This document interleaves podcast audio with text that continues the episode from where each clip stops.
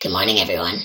My name is Miles Trump, and I attend Resurrection City Church with my wife Lisa and our two daughters, Naomi and Maya. And Lisa and I also serve as members of our pastoral care team. Today I'm going to read from Matthew 1, verses 18 through 25. This is how the birth of Jesus the Messiah came about. His mother Mary was pledged to be married to Joseph, but before they came together, she was found to be pregnant through the Holy Spirit. Because Joseph, her husband, was faithful to the law, and yet did not want to expose her to public disgrace, he had in mind to divorce her quietly.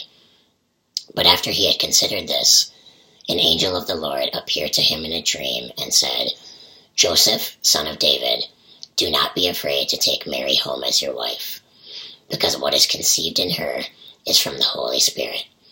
She will give birth to a son, and you are to give him the name Jesus, because he will save his people from their sins.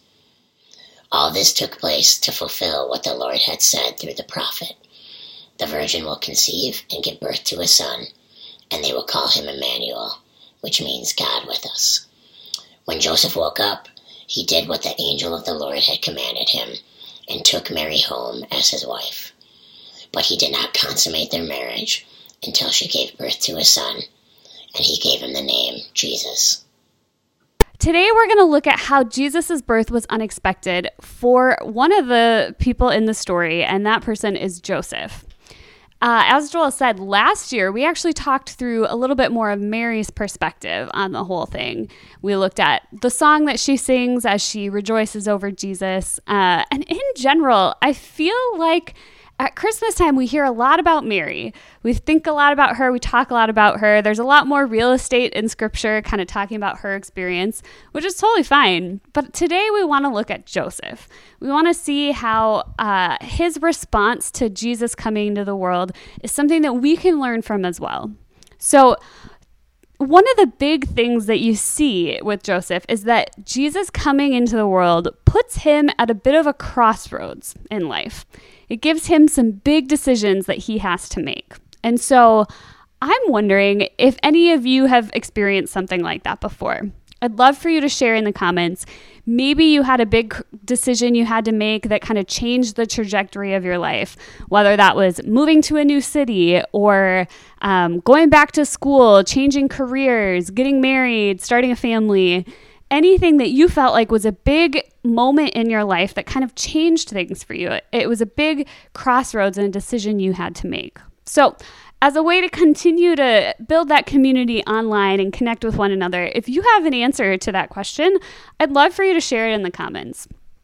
I know for me, uh, a big, when I look back and I think any kind of big turning points in my life, the decision to go to the University of Minnesota, I think, was actually a big crossroads in my life. Uh, because I think about everything that has changed for me since that. Uh, I moved to a new city. It was the first time being away from my parents for a long period of time.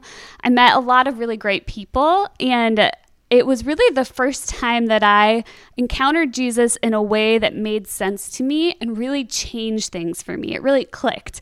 And so uh, when I think about a moment that really kind of set me off in a different direction, I think my choice to go to the University of Minnesota is a huge one.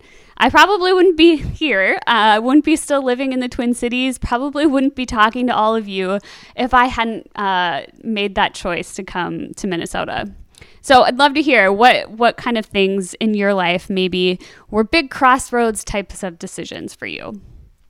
And today we're going to look at a moment like that in Joseph's life, a moment where he had the choice to kind of go one way or the other way. Uh, and the choice that he makes really sets him off on a different direction in life and what we're what we can learn from him. So I'm going to look through, we're going to read through this passage uh, about Joseph. And I'm just going to make some observations about things we see from his response. And then we're going to talk about what we can learn from him and how he reacts.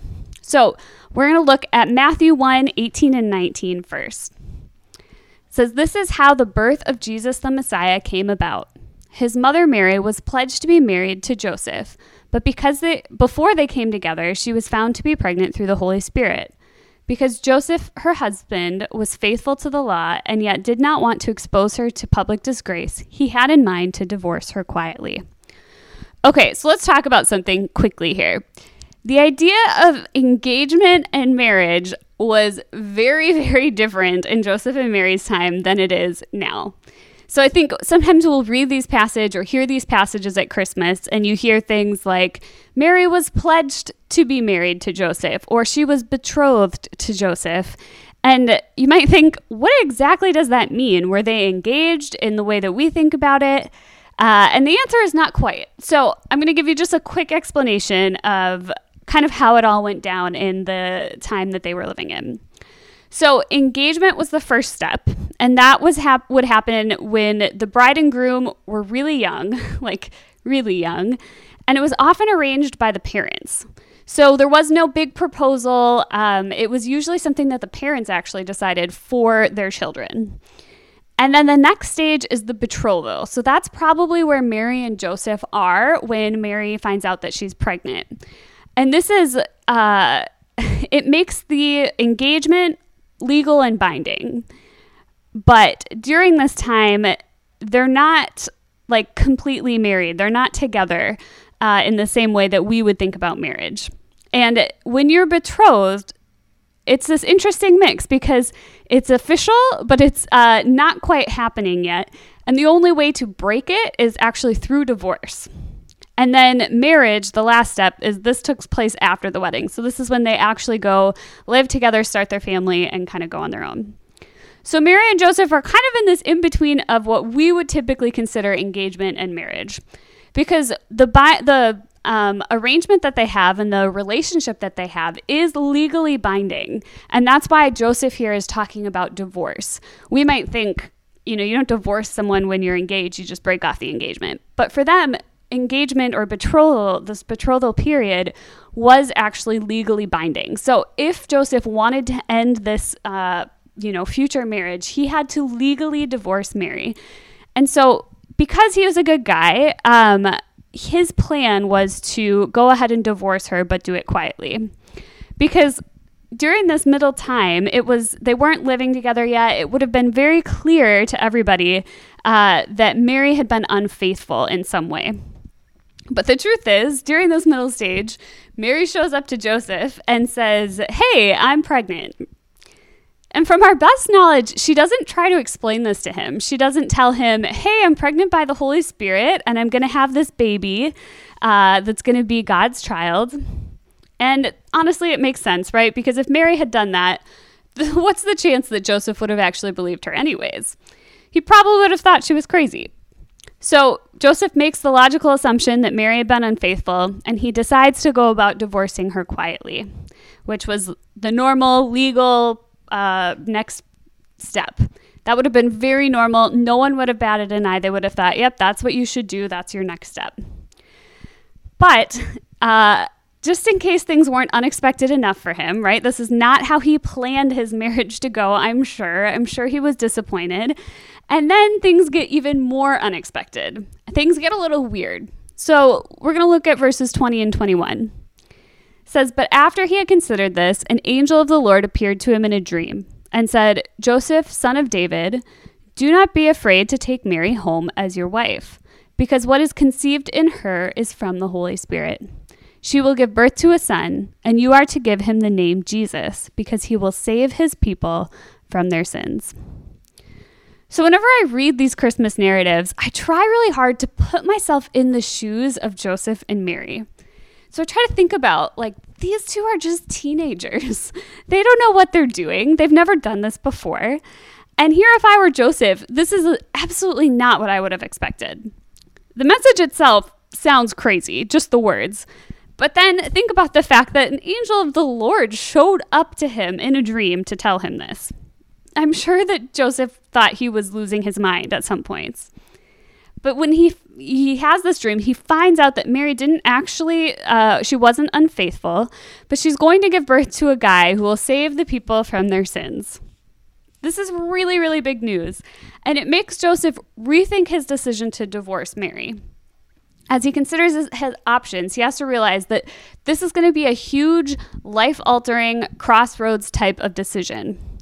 He has to decide Am I going to continue on in the step that everybody thinks is the next right step to divorce, Mary quietly, to go on to be, you know, have my parents set up another marriage for me, a different one who has less complications?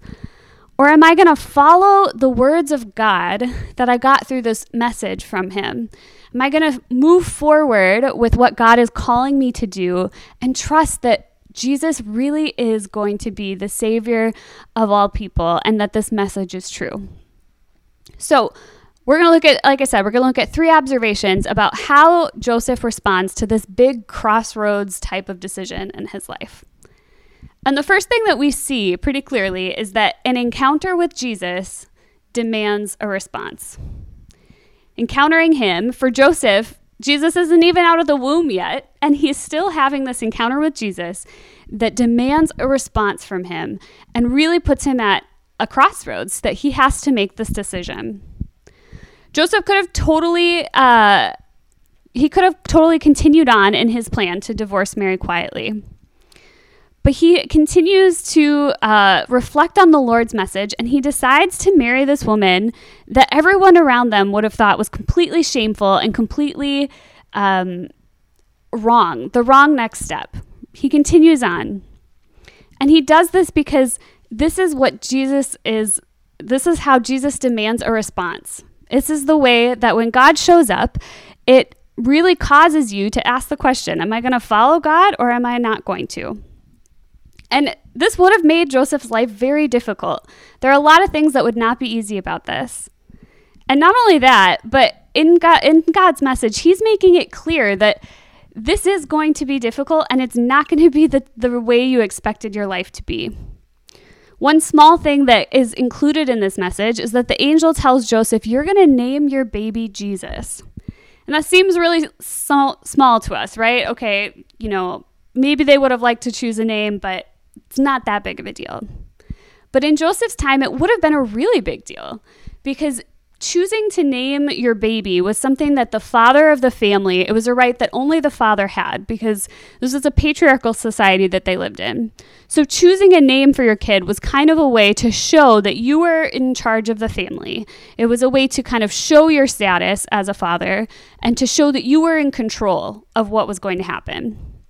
But in this, already, God is telling Joseph, look, this baby is not someone you're going to be able to control.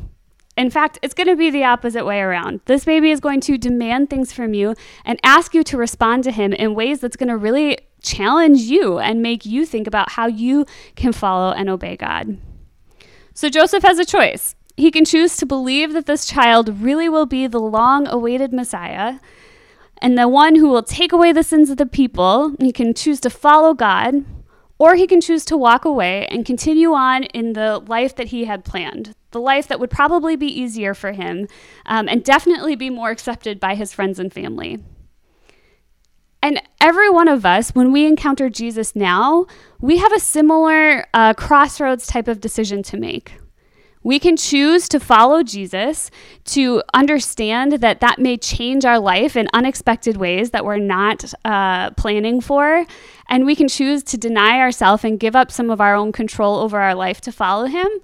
Or we can choose to walk away and continue on in our own plans on our own path. And if we do choose that Jesus is the Messiah, it'll change everything for us. Believing in Jesus, it's not just like a, you know, a box to check or a yeah, I have this intellectual belief. I assent to that. I agree. Sure, I'll, I'll you know, I'll say that that's something I believe in. It's never just about that. It's always about choosing him, to follow him with our whole life. I love this analogy that Tim Keller uses in his book Hidden Christmas. He says, Whenever you see Jesus acting in the Gospels, you see him putting people into motion. He's like a giant billiard ball. Wherever he goes, he breaks up old patterns and sends people off in new directions.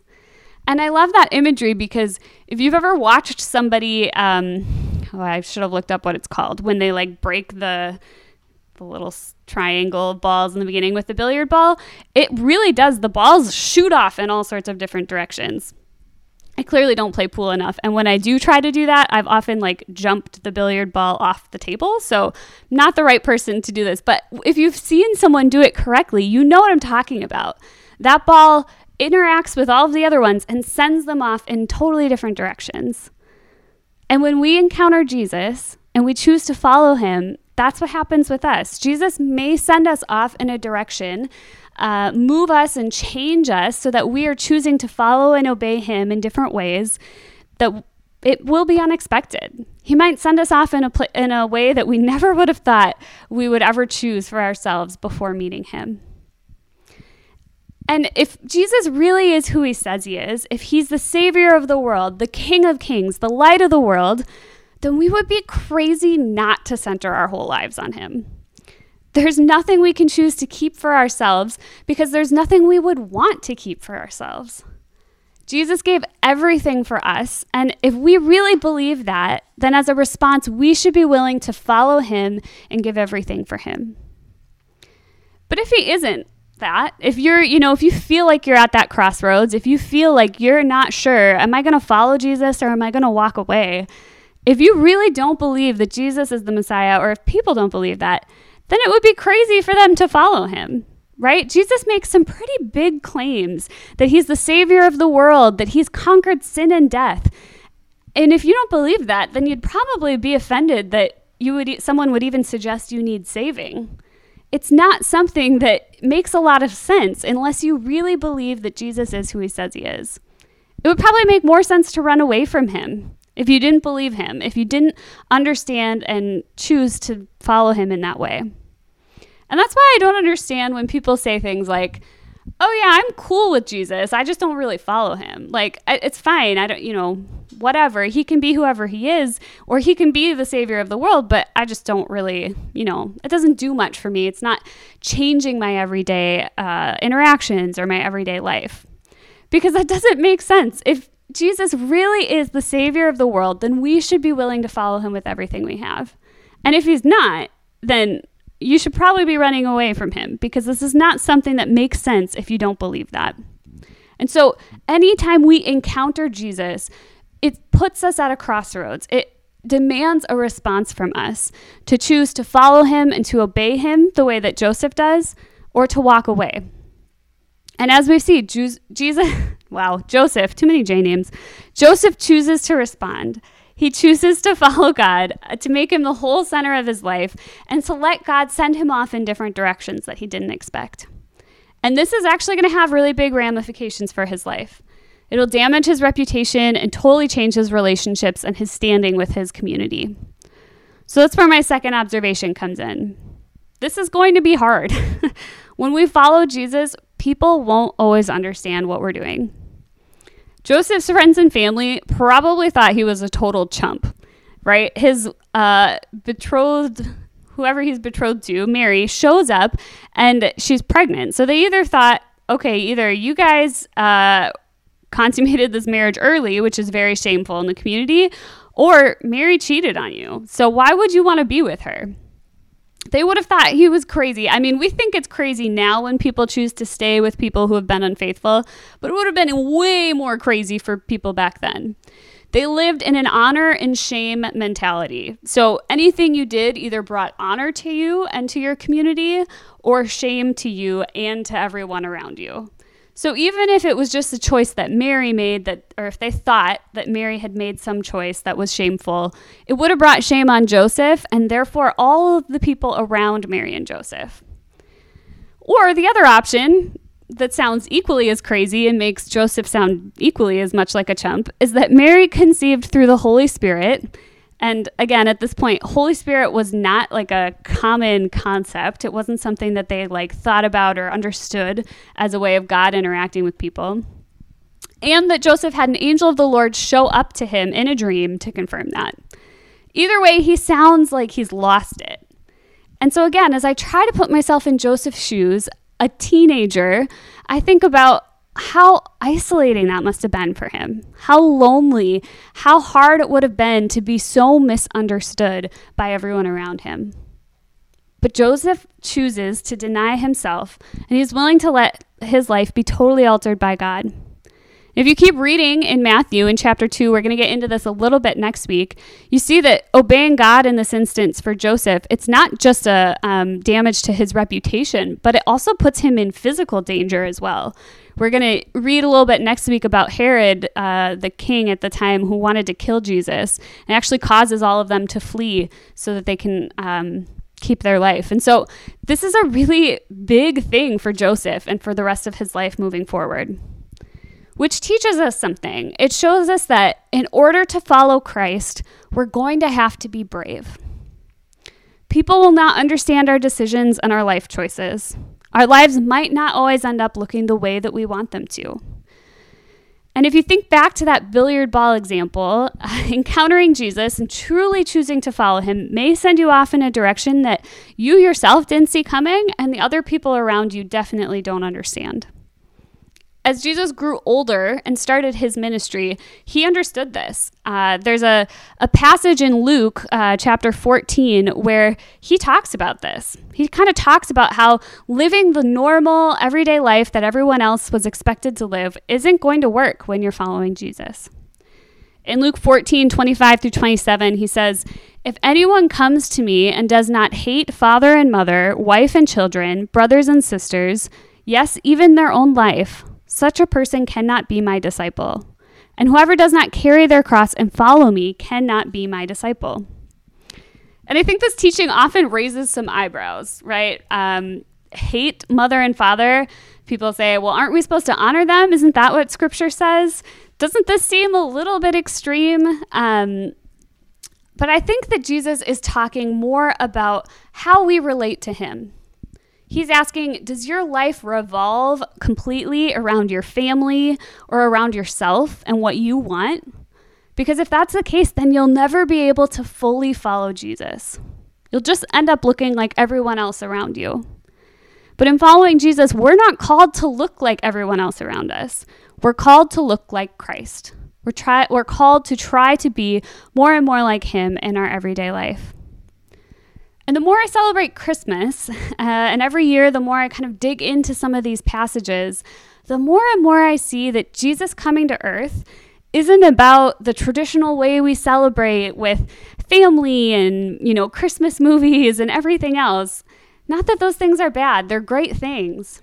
But the true reason that Jesus came, it's about the sacrificial love that Jesus shows. Jesus sacrifices everything for people anybody, including the least of these, the lowest in society, the most shameful. And he's here to bring about a new kingdom, an unexpected kingdom. In his book, Knowing God, J.I. Packer talks about this phenomenon as it relates to Christmas. He says, some Christians' ambition in life seems limited to building a nice middle class Christian home and making nice middle class Christian friends and bringing up their children in nice middle class Christian ways and who leave the marginalized of the community, Christian and non Christian, to get on the best that they can. And that's not how it's supposed to be. He goes on to say that the, the real Christmas spirit is the spirit of those who, like their master, live their whole lives on the principle of making themselves poor, spending and being spent to enrich their fellow humans, giving time, trouble, care, and concern to do good to others, and not just their own friends, in whatever way there seems need. This is what we're called to. we're called to live like Christ, loving sacrificially and being willing to let our lives be directed by Jesus, even if that means sacrificing our own desires or our own plans. We have to be okay with the unexpected, and we have to be okay with the fact that people won't always understand if we choose to live and follow Christ in a way that will honor him. And these are hard things to think about. Uh, it's hard to want to give up control of your life. It's hard to feel different or misunderstood. Feeling misunderstood is probably one of my least favorite feelings. Uh, it's just something I really struggle with. But God can work in big ways when we follow Him and when we aim to be more like Him and show His sacrificial love. So, I just wanted to throw out some examples of ways that this might play out in our own lives. There are things that people might not understand like choosing to stay in a neighborhood that had major riots this summer, even though all of your family and friends keep telling you that you need to get out and need to find another place. but you want to stay because you want to be a committed presence to the neighborhood and to show people love. Or maybe people won't understand that you're choosing to not use all of the money that you saved in 2020, if you saved any, uh, to plan a big, huge trip in 2021 because you're just so excited to get out. But instead, you're choosing actually to give a large portion of that money away for the need and benefit of others. People might not understand if you choose to bef- befriend the awkward guy at work that nobody really likes and all of your coworkers talk about behind his back. Or people might not choose or might not understand if you choose to wait to move in with your uh, significant other until you're married. I could go on and on. There are a lot of things that the Christian life uh, seems counterintuitive to the rest of the world. There are things that people aren't going to understand and that might feel really hard for us to continue to live in and move forward in. But I hope that this is actually, um, when you feel that way, when you feel misunderstood, I hope it's actually comforting to you. Because I think in so many ways it shows us that we are choosing to follow Jesus, that we're choosing to uh, try to live more like Him in our lives. It means in some ways that we might be doing it right. I'm not saying every time you feel misunderstood, that means you're doing something right. But in certain cases, if it's something that you're trying to follow Christ and everyone around you is looking at you like you're crazy, it might that might actually be an encouragement to you. In fact, you know, if you never experienced this, if you've never felt like living life as a Christian has caused people to not understand you or has been difficult at times, I actually want to challenge you a little bit that uh, you might be falling into some of that middle class Christian nice thing that J.I. Packer was talking about. And I have to challenge myself in this too. It's really easy to get comfortable and to live uh, just like everyone else around you. But like I've been saying, the decision to follow Jesus is actually should really challenge us. It should put us at crossroads sometimes, should make us make decisions that feel uncomfortable or that don't look like the world around us. And if all of this sounds really unappealing to you and you're like, why am I doing this? Stick with me. because even though following Jesus is going to be difficult at times and people might not understand, it's all worth it because of the joy that comes with God being with us. So, our last observation is that God is with us during this time. You might be thinking, it sounds like a lot of work to center my whole life on Jesus. It sounds like it's going to be hard. I'd rather stick to my original plans. But something totally crazy happens when Jesus is born. Our God is with us. He came and he lived on earth. He went through all the things that we go through, and then he gave us his spirit to always be with us. Verses 22 and 23 of the passage we've been reading today says, All this took place to fulfill what the Lord had said through the prophet. The virgin will conceive and give birth to a son, and they will call him Emmanuel, which means God with us. If you've been a Christian for a while, this might not be all that exciting or shocking to you anymore, but truly it should be. When we look at the Old Testament and we look at how people interacted with God in that time before Jesus, it was vastly different than our experience today. There was a sacrificial system, priests who were only able to go into the place where God was at certain times of the year or after certain rituals. And it was not only a lot more difficult to interact with God, but was also more frightening. If you look back in Exodus 20, which is kind of the place where um, the Israelites are given the Ten Commandments, you might kind of have some memory of that. Um, the people aren't excited to interact with God. They're actually terrified. in Exodus 20, in verse 18, it says, When the people saw the thunder and lightning and heard the trumpet and saw the mountain in smoke, they trembled with fear. They stayed at a distance and said to Moses, Speak to us yourself, and we will listen, but do not have God speak to us, or we will die. And even Moses, who does get to interact with God, he doesn't get to interact with him fully in the way that he would like. If you move forward in the book of Exodus, you actually see that Moses says to God, Hey, I want to see your glory. Show it to me. And God's like, Okay, but this is going to have to be a little different than what you expected. Instead of showing up and showing him his glory in the full way, he walks by and allows Moses to just see a glimpse of his back as he passes by. Just a glimpse of God's back was almost too much for a human being to experience. That's crazy. because when we look at Christmas, God comes close to us.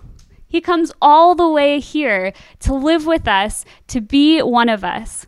He's fully seen, fully available, fully human, and fully God. This is totally crazy.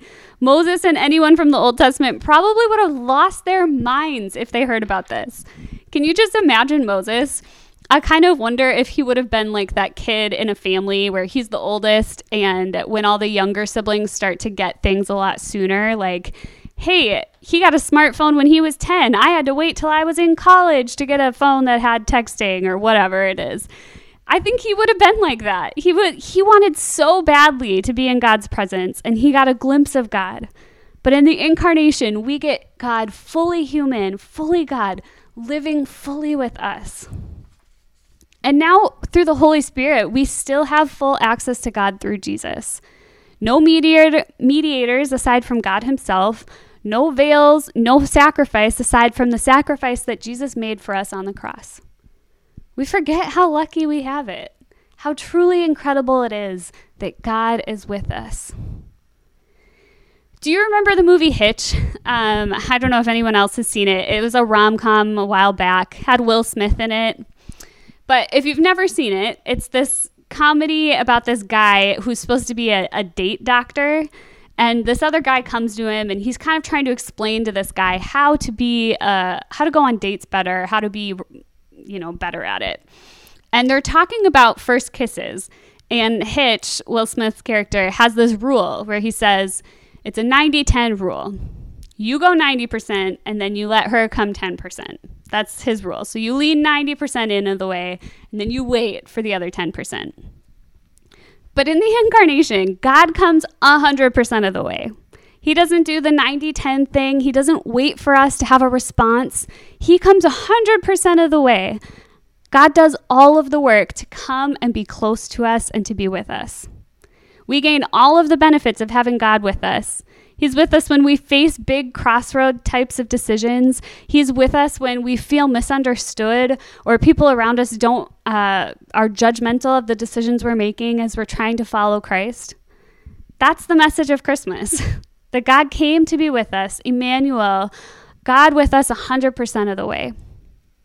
So, as we wrap up the message from today, the question I want to ask you is how are you going to spend time in God's presence today and this Christmas season?